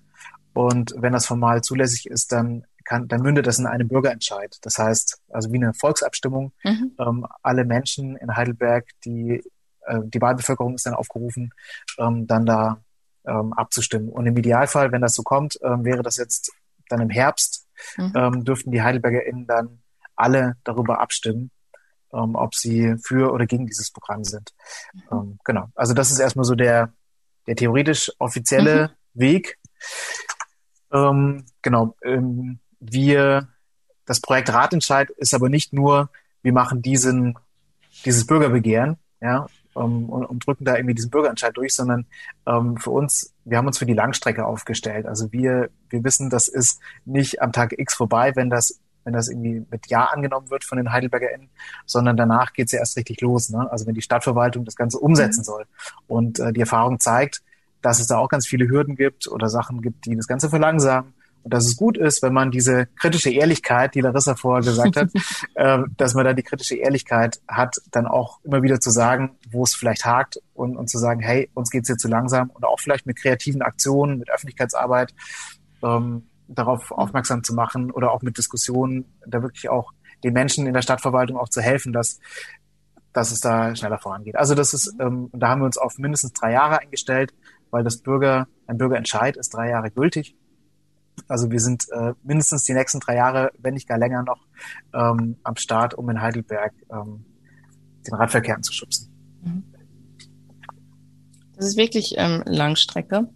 Ähm, und ich glaube, das war außergewöhnlich. Also auch wenn man Heidelberg Bürgerbegehren oder Bürgerentscheide äh, kennt, da geht es meistens ja um ganz konkrete Sachen. Und da kann man meistens Ja oder Nein äh, antworten. Aber es geht um eine Entscheidung. Soll das da gemacht werden, ja oder nein? Ähm, jetzt ist euer Programm aber ja umfangreicher. Das heißt, es wird auch schwieriger, da, also es gibt nicht schwarz und weiß, man ist nicht dafür, dann ist dagegen. Ähm, wie versucht ihr, und es ist erklärungsbedürftiger. Ähm, wie versucht ihr denn, die Menschen zu erreichen? Jetzt ist für eine Stadt wie Heidelberg acht oder zehntausend Menschen, klingt im, im, im ersten, aufs erste Hören äh, machbar. Aber das sind halt doch schon, schon viele und die müssen da alle äh, unterschreiben. Also Frage eins fällt mir gerade ein, geht es mittlerweile digital oder müssen tatsächlich Menschen Kulis anfassen? genau. Und, ja, und müssen die, Leute die, tatsächlich Kulis anfassen. Ja, und die, genau, und die zweite Frage, wie, wie kriegt ihr die dazu, dass die im letzten Schritt dann ähm, auf einem Blatt Papier mit äh, Tinte oder Kugelschreiber, Dingsy, äh, unterschreiben? Genau, also ich meine, die, die technische Seite, die du schon gerade gefragt hast, die hat tatsächlich mit Kuli und da gibt's dann eben den, den ganzen äh, Großaufbau, das heißt eben nicht an einem ähm, langen Tisch äh, mit drei Stapeln zum Unterschreiben und langen mhm. Schlangen, sondern eben es sind wirklich Einzelplätze, also um das jetzt mal mhm wie würde man Leute ja. an so einen Platz leiten, einzeln, jeder Kuli wird dann desinfiziert und ist es und so weiter. Also das heißt, da sind die ganzen Hygienemaßnahmen erforderlich, das ist die technische Seite. Und wie gewinnen wir Leute? Ja, es ist ein komplexes Thema, aber im Endeffekt muss man eben auch sagen, dass ähm, bei jeder Entscheidung, die relevant ist, Leute sich eben nicht, und ich glaube, das kann auch gar nicht die Grundlage sein für eine Unterschrift, dass man alles en Detail verstanden hat, sondern es mhm. geht eben um die Idee, wollen wir wirklich dem Fahrrad- und Fußverkehr in Heidelberg ein größeres Gewicht geben, und zwar deutlich größer. Und sind mhm. wir d'accord mit der Vision, die damit einhergeht, mit der Lebensveränderung, die damit einhergeht. Ähm, und ich glaube, das ist sozusagen die große Idee. Und wie gewinnen wir Leute? Das ist eben tatsächlich mit allen möglichen, möglichen Aktionen. Also eine, eine ganz einfache war eigentlich die erste Aktion. Da haben wir mit Kreide, mit Kinderkreide auf den Straßen ähm, Ratentscheid Heidelberg.de geschrieben. Da haben viel, und zwar überall, und das machen wir auch immer wieder, viele Leute uns angesprochen, Jugendliche, Alte, was ist das denn? Also das mhm. heißt, das sind, und das sozusagen in der, ähm, in allen möglichen Varianten ist das ja vorstellbar. Ne? Das ist also Social Media und die Website und es sind Poster und es ist mit, mit Leuten reden, mit äh, tatsächlich mit Nachbarn sprechen, im Freundeskreis sprechen. Mhm. Jetzt war ich gerade zum Beispiel drüben beim ähm, Pastor und habe mit dem geredet und bin für mich also nicht unerwartet, weil ich dachte, die Kirche findet Fahrräder doof, sondern unerwartet, weil ich ähm, sozusagen das nicht nicht so so ähm, vor mir hergetragen habe, sondern das erwähnt habe und die und ich stelle fest, dass in allen Bereichen Leute gerade nur so drauf gewartet haben, so scheint es, und sagen, ach so, was macht ihr da? Ja, das brauchen wir. Mhm. Also insofern ähm, habe ich, wie du sagst, Lia, denke ich auch, oh Gott, oh Gott, oh Gott, 10.000 Unterschriften mit den technischen Problemen, die es gibt. Und dann, das sind doch so viele. Ich bin hin und her gerissen zwischen, hoffentlich klappt das und das können wir nur übererfüllen. Also ich, ne, insofern habe ich mhm. beide, genau. Ich glaube, das ja. ist einfach, wenn man es vergleicht mit politischem Wahlkampf, ähm, und da, das habe ich auch schon mal kennengelernt, äh, da ist es sehr selten so, dass die Leute sich total freuen, dass da jetzt jemand von Partei X kommt. Ähm, es ist meistens auch fast mhm. egal, was für eine Partei ist. Ähm, ist man eher erstmal skeptisch. Und bei diesem Thema ist es genau andersrum. Die Leute sagen eher so, endlich seid ihr da. Mhm. Endlich macht es jemand. Ähm, wenn ihr es nicht gemacht hättet, hätte ich vielleicht bald einen Ratenchat gestartet. Mhm. Also ich habe solche Sätze so oft gehört in den letzten Monaten, seit Januar vor allem. Ähm, und ähm, was ich noch ergänzen möchte, wir, wir haben ja auch mit unserem Bündnis haben wir, haben wir strategisch darauf hingearbeitet, dass wir, dass wir Organisationen, Gruppen bei uns im Umfeld haben, und in der Bande hinknüpfen, mhm. die für uns dann wieder Multiplikatoren sind, Multiplikatorinnen in, äh, in andere Teile der Stadt, in mhm. andere Milieus im Idealfall. Ja. Ähm, mhm. da sind wir auch noch nicht ganz, ähm, da, da arbeiten wir auch noch dran, dass das noch diverser wird.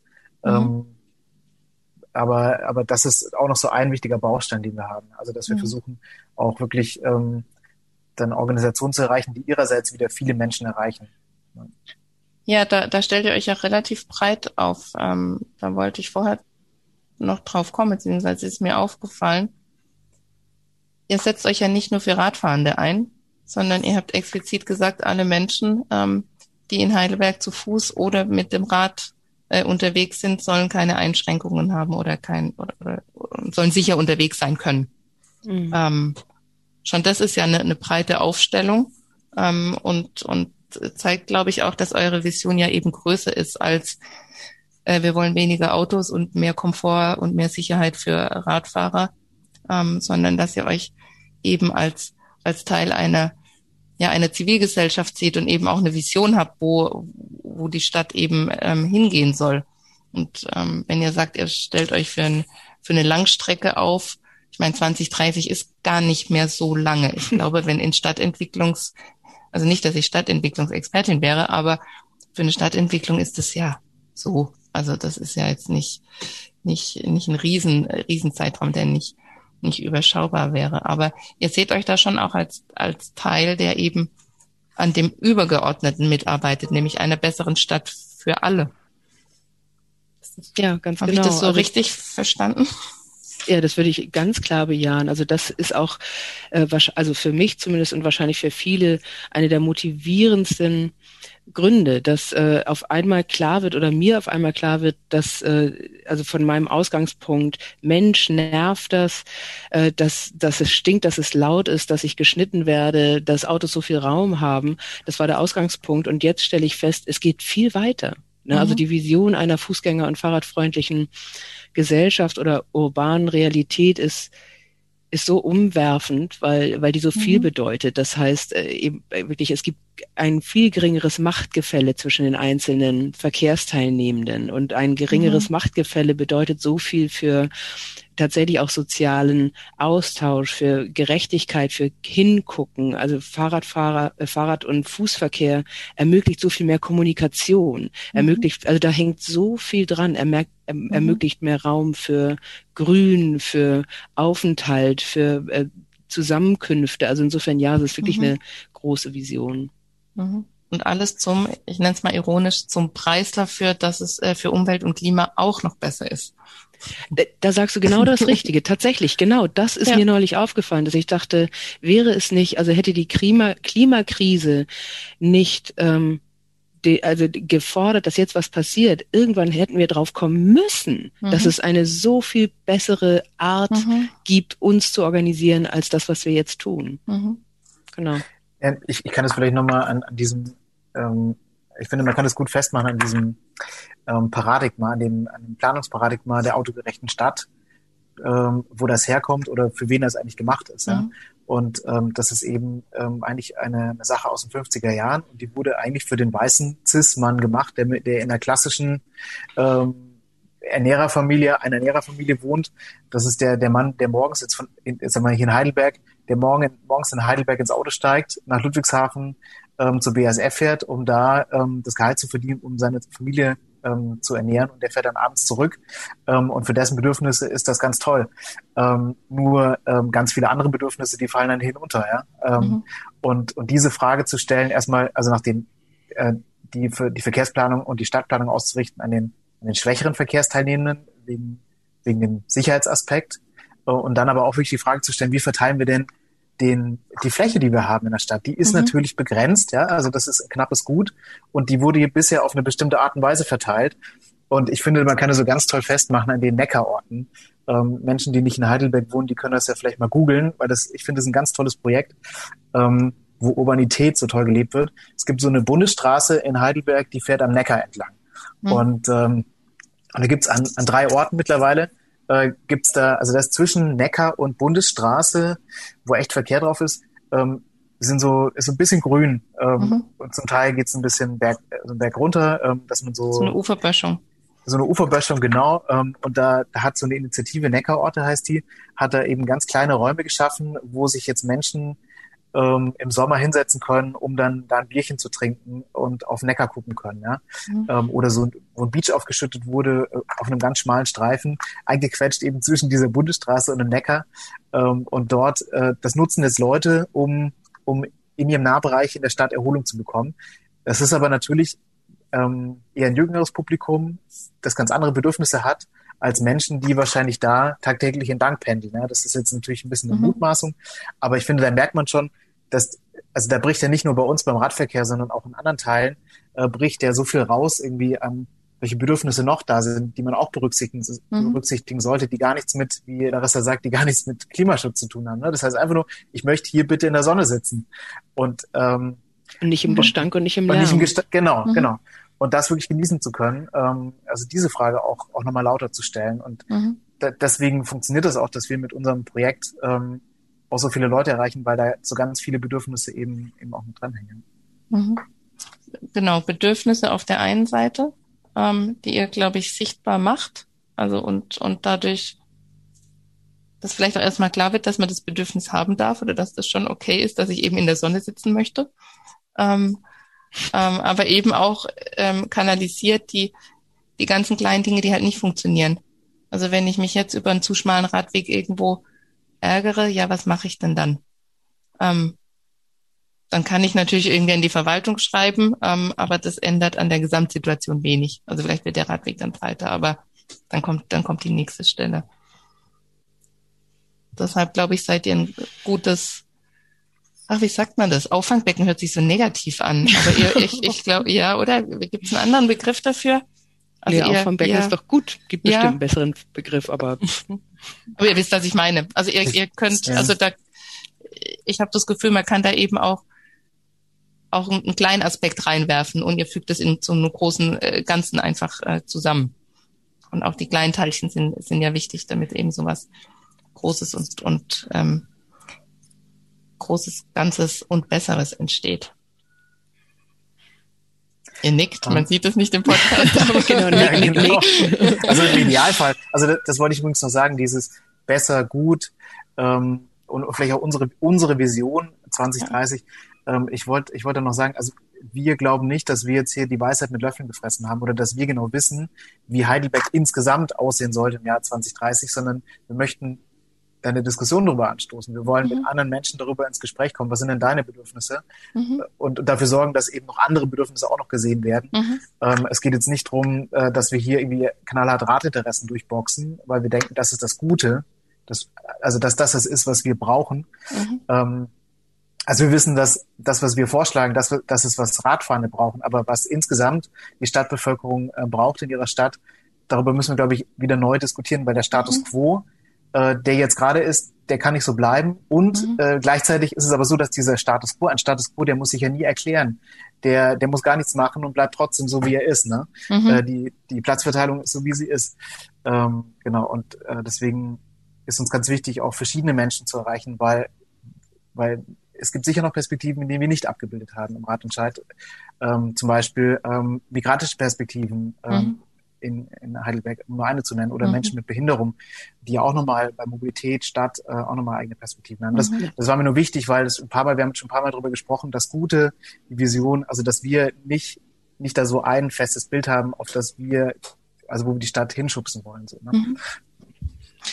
Genau, also das ist mir auch ähm, ähm, aufgefallen bei allem, was ich von euch äh, gelesen und gesehen habe. Man hat nie den Eindruck, dass ihr irgendwie die, die militanten Radfahrenden seid, äh, die irgendwie äh, egoistisch äh, Einzelinteressen durchboxen wollen, ähm, sondern dass ihr immer das, das große Ganze einfach ähm, im Blick habt und äh, dialogbereit seid und oder, oder Perspektiven offen. Ähm, vielleicht ist das auch ein Teil des, des Erfolgs, ähm, dass, dass ihr viele Menschen ansprecht und eben da, da offen seid. Ja, dein seid. Wort in Gottes Ohr. Ja, genau. Und äh, damit ihr erfolgreich seid, ähm, ihr merkt, ihr habt mich schon, ich bin nicht mehr unparteiisch. ähm, Nochmal ganz konkret, ihr hattet gerade gesagt, ab, ab nächster Woche oder wann äh, startet die mhm, Unterschriftenaktion? Das heißt, ab Anfang Mai 2021 mhm. findet man euch vor äh, Supermärkten und auf Wochenmärkten oder wie, wie ist das geplant? Wie, wenn ich meine Unterschrift geben will, wo kann ich euch ähm, unterstützen? Also es gibt in verschiedenen, in, in allen Stadtteilen eigentlich äh, wurden Geschäfte angesprochen, ob die sich vorstellen könnten, den, äh, das zu unterstützen. Mhm. Und da wird dann, so nehme ich das an, das hat eben genau diese Unterschriften AG in der Hand. Insofern mhm. weiß ich es nicht ganz genau, mhm. aber ich nehme an, dass auf der Website dann wahrscheinlich mhm. ähm, eine Liste erscheinen wird von den Stellen, an denen man mhm. seine Unterschrift abgeben kann, oder? So wird es doch. Wir haben sogar eine Karte. Sein. Es wird sogar eine Karte geben. Ah, Sammelstellen. Okay. Ja. Okay. okay. Das heißt, und die Aktion äh, läuft dann ähm, drei Monate. Das heißt Mai, Juni, Juli. Oder äh, vielleicht genau. gar nicht so lange, wenn, wenn euch die Unterschriften gebenden Menschen überrennen. Genau, ähm, oder vielleicht länger. Oder? Ja, also, also ich glaube. Also ja? bis zu den Sommerferien werden wir auf jeden Fall sammeln. Ähm, genau, mhm. wenn wir, also wir haben uns drei Monate vorgenommen und mhm. ähm, wir sind sehr zuversichtlich, dass wir die 10.000 Unterschriften-Marke da auf jeden Fall reißen. Mhm. Und ähm, wenn es sehr gut läuft, dann sammeln wir natürlich gerne auch noch deutlich mehr als 10.000 Unterschriften. Ja. Ähm, ich wollte nur sagen, was auch noch angedacht ist, dass wir eben mit dezentralen kleinen Gruppen ähm, durch die Stadtteile gehen, an, an neuralgische Punkte herantreten, mhm. also aber auch sowas wie Kinderspielplatz vor der Kita, um eben auch Menschen zu erreichen. Gerade junge Familien fahren in Heidelberg ja sehr, sehr viel Fahrrad mhm. ähm, und sind da sicher und sind auch problembewusst. Mhm. Ähm, also dass wir, dass wir da an verschiedenen Orten ähm, eben ähm, zu den Leuten hingehen und, und da um Unterschrift bitten. Also das mhm. ist und der andere Weg ist eben, ich habe selber eine Unterschriftenliste ausgedruckt im Internet und ähm, bringe die dann einfach in die Sammelstelle. Oder ich habe ähm, mir da eine, Unterschriftenliste einfach mhm. mitgenommen, habe die ausgefüllt. Ähm, genau. Das ist so die äh, so, so das Hauptding. Und was, was wir auch noch machen, das äh, haben wir noch gar nicht erwähnt, Mitte Mai wird es eine große Fahrraddemo geben in Heidelberg. Ähm, alles natürlich auch mit Hygienekonzept und ähm, und es ist eigentlich eine, eine Ansammlung von ganz vielen Demos sozusagen. Also es sind immer so kleine, auch kleinere Gruppen, die da gemeinsam radeln also Fahrrad, Fahrradfahren mit Abstand. Mhm. Ähm, und dort werden wir ähm, auch natürlich Unterschriften sammeln. Und natürlich auch nochmal über unsere BündnispartnerInnen. Mhm. Ähm, die werden jeweils in ihrer Mitgliedschaft, ähm, werden die auch noch, in ihrem Umfeld werden die auch noch Unterschriften sammeln. Mhm. Und dann nehme ich an, alle Informationen bekomme ich ähm, zum einen auf eurer Website auch nochmal mhm. ähm, und auf euren Social Media Kanälen. Auf Instagram seid ihr. Aktiv, genau. Facebook. Ähm, yep. Twitter sind wir auch. Da gibt es eine mhm. riesen Fahrradbubble, da sind wir auch. Ähm, und mhm. ähm, wir haben auch einen Telegram-Kanal, wer mhm. über sich über oh, schwierig. Weg möchte. wir sind, wir sind die auf der guten der, Seite. Ja, ja, schwurbelfreie Informationen über Telegram. Und unsere Webseite ist radentscheid-heidelberg.de. Mhm. Sehr schön. Genau, das nehmen wir alles auch noch in die Shownotes äh, mit auf, ähm, wer sich da weiter einlesen möchte ähm, kann das äh, dann da tun. Ähm, wenn jemand äh, sich engagieren möchte, äh, denke ich, habt ihr immer ein offenes Ohr, wenn jemand sich in wir, welcher Form wir brauchen, wir brauchen immer noch Leute, ähm, genau, die die Lust haben, gerade auch im Social Media Bereich zum Beispiel, ähm, freuen mhm. wir uns noch über, über Unterstützung. Aber jegliche, mhm. jede Hand ist, äh, ist herzlich willkommen, die anpacken will. Mhm. Ähm, da am besten einfach in unsere E-Mail-Adresse schreiben, die können wir auch in die Show Notes packen. Mhm. Das machen wir sehr gerne. Danke. Ja, vielen, vielen Dank. Ähm, jetzt noch, noch ein bzw. zwei Fragen zum Schluss. Jetzt äh, mal unabhängig von Rad und Mobilität, es gibt ja ähm, auch in anderen Bereichen gute Ideen und Vorhaben, die, ich nenne es mal in Anführungszeichen, die Verantwortlichen, ähm, wer immer das auch dann konkret sein möchte, einfach nicht auf, nicht auf der Agenda haben. Aber wenn man so ein gesamtgesellschaftliches Thema ähm, an die Öffentlichkeit bringen will und, und so eine Art, ja, vielleicht auch Bewegung wie eure initiieren möchte. Ähm, habt ihr so ein paar Learnings aus der Zeit bisher? Welche Tipps ähm, ihr geben würdet oder auch was, wo ihr sagen würdet, ja, kann man machen, würden wir aber nicht dazu raten? Vielleicht so die Top drei oder Top fünf ähm, Tipps für äh, bürgerschaftliches Engagement, nenne ich es mal. Also ich glaube, mein äh, wichtigster Tipp wäre, äh, sich wirklich Mitstreiterinnen zu suchen. Äh, das ist also nochmal im Rückblick dieses, dass ich Jahre zunehmend immer mehr Frust und Wut angesammelt habe und irgendwann aggressiv geworden bin und festgestellt habe, in dem Moment, wo andere Leute, äh, wo man mit anderen Leuten in Kommunikation ist und mit denen eine gleiche Vision teilt, das gleiche Ziel anstrebt, da passiert so viel auf einmal. Da ist, also mhm. da wird so viel Energie frei, da, äh, da wird, das ist auch, es sammelt sich so viel Wissen an und Information, also man begreift so viel mehr und, ähm, und durch diese positive Energie und das auch sich aufgefangen fühlen und gemeinsam zu denken, gemeinsam neue Ideen zu haben, kreativ weiterzuentwickeln. Du, Dominik, nimmst häufig den Begriff ähm, der Schwarmintelligenz, also die funktioniert so wahnsinnig gut, da passiert auf einmal so viel. Also insofern wäre mein Tipp, sucht mhm. euch Leute, und wisset, es geht. Also ist, äh, ich hätte überhaupt nicht gewusst, wie ich anfangen soll, wie es funktioniert. Aber tatsächlich stelle ich fest, ich bin gar nicht hilflos. Und statt, mhm. tatsächlich stelle ich fest, ich kann so viel machen.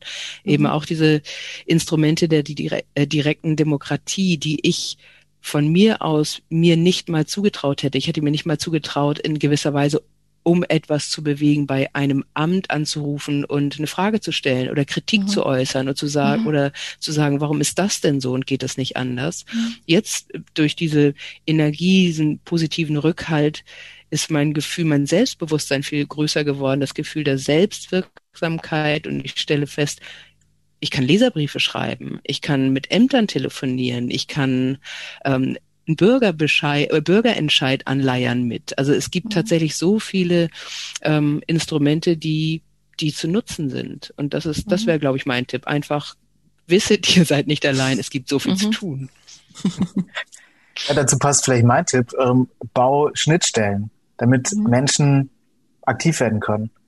Also ich glaube, viel, ich merke viel unserer Arbeit ist, ist eigentlich über weite Strecken, sich zu überlegen, wie können wir denn diese Schwarmintelligenz oder auch diese Energie, die in Heidelberg da ist oder diese, dieses Bedürfnis von vielen Menschen, da auch vielleicht aktiv zu werden, wie können wir das, wie können wir das denn ähm, heben, also diese Ressource. Und da geht es ganz oft drum, äh, sich zu überlegen, wie könnte das System laufen, dass eine Person, die jetzt bei sich im Stadtteil oder nur bei sich in der Straße Unterschriften sammeln will, wie können wir die denn ertüchtigen, da das zu tun. Ja? Mhm. Ähm, wie, wie muss der Modus sein, die Schnittstelle auch zu dieser Person? Was müssen wir der für mhm. Informationen mitgeben? Ähm, welches Material braucht die? Ähm, das ist so ein Tipp, den ich habe. Und das kann eben auch in ganz andere Richtung noch gehen, zu Bündnisorganisation, dass man da gute Schnittstellen baut, mhm. gute Schnittstellen Richtung Kommunalpolitik, da auch eine gute Beziehung aufbaut und vielleicht auch zu Unternehmen, Organisationen, die auch Geld geben.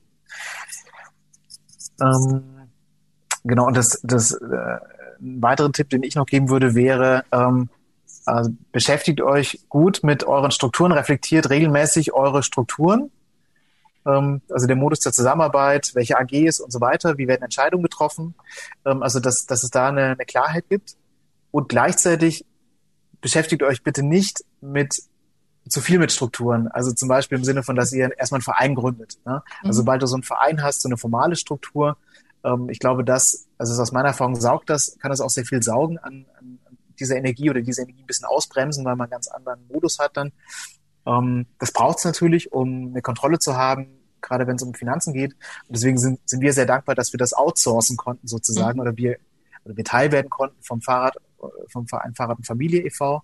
in Heidelberg, die dankenswerterweise dieses ganze ähm, dieses ganze Thema Finanzen und, und auch ein Stück weit demokratische Kontrolle, das ähm, für uns übernehmen. Mhm. Oder auch überhaupt diese Gefasstheit, also dass man geschäftsfähig ist und so weiter.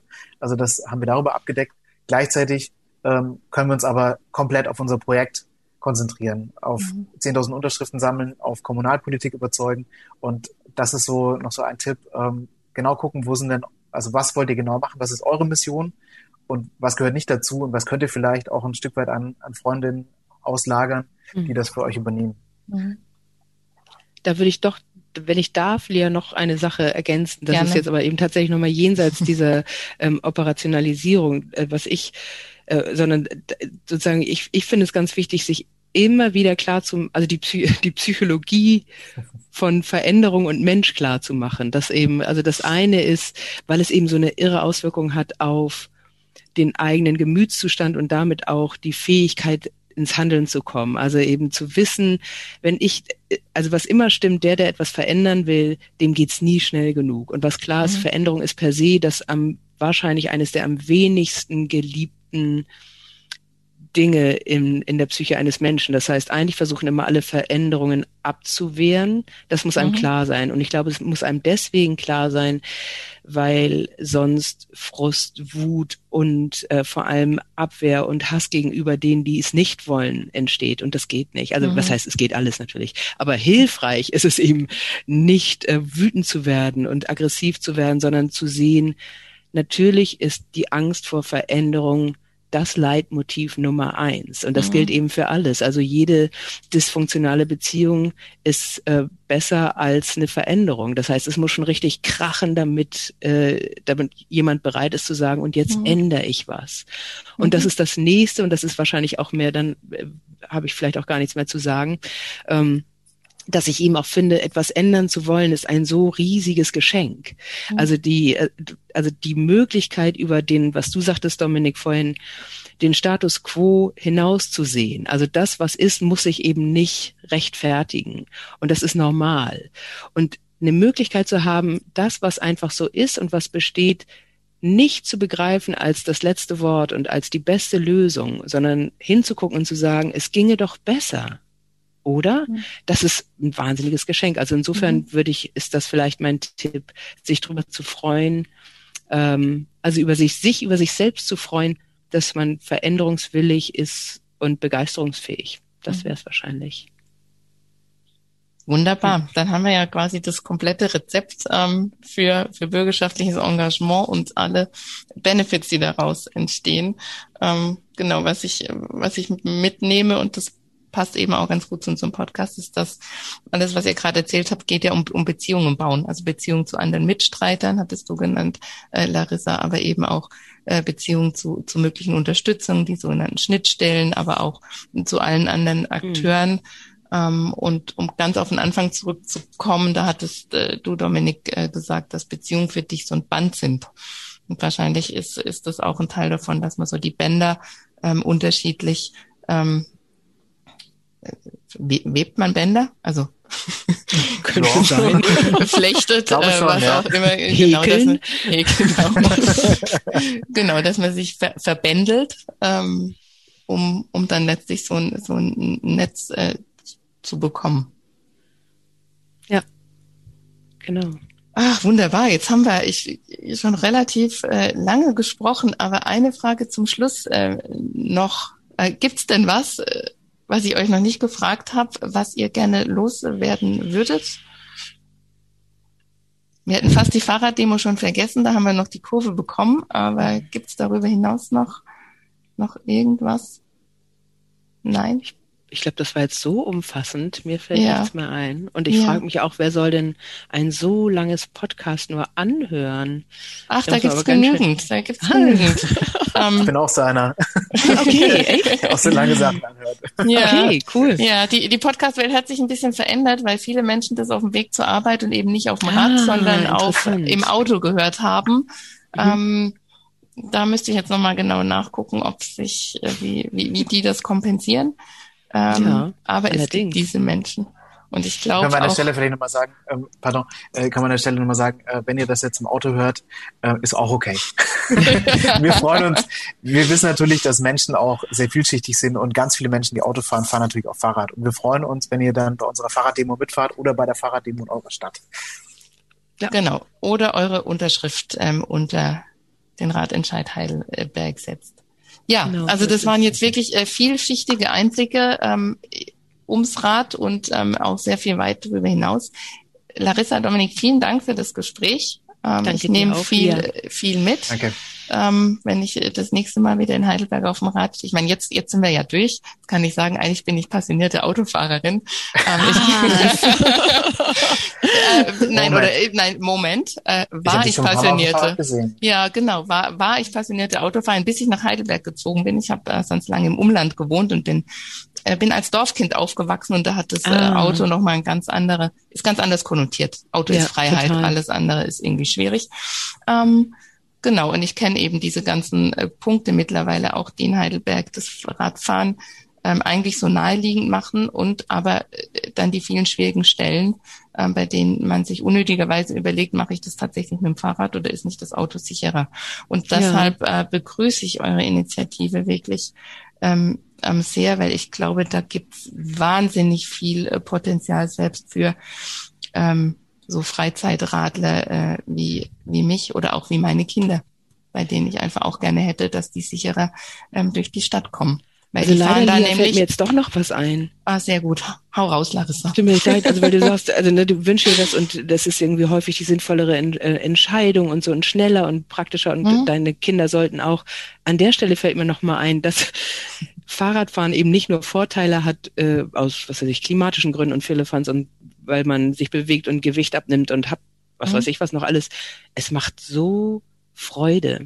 Mhm. Also das ist tatsächlich äh, Fahrradfahren, also das, da werden mir jetzt viele nicht zustimmen, aber ich, ähm, also von allen, die länger Fahrrad fahren, auch die, die gesagt haben, ich fahre jetzt Fahrrad, weil ich einfach äh, abnehmen will oder weil mir das Klima wichtig ist, die sagen nach irgendeiner bestimmten Zeit und jetzt stelle ich fest, dass es überhaupt das Tollste ist, was es gibt. Mhm. Wahnsinn, das macht ja richtig Spaß. Das mhm. musste ich jetzt noch loswerden, schnell. Dann nehmen wir das doch mal als schönes Ende ähm, und als äh, Hoffnung für die Zukunft, dass es noch ganz äh, viele Menschen ähm, entdecken. Und ja, nochmals danke für eure Zeit, für euer Gespräch und für, für euer Engagement. Danke fürs Zuhören. Danke, danke. für dein euer Interesse. Habt Spaß.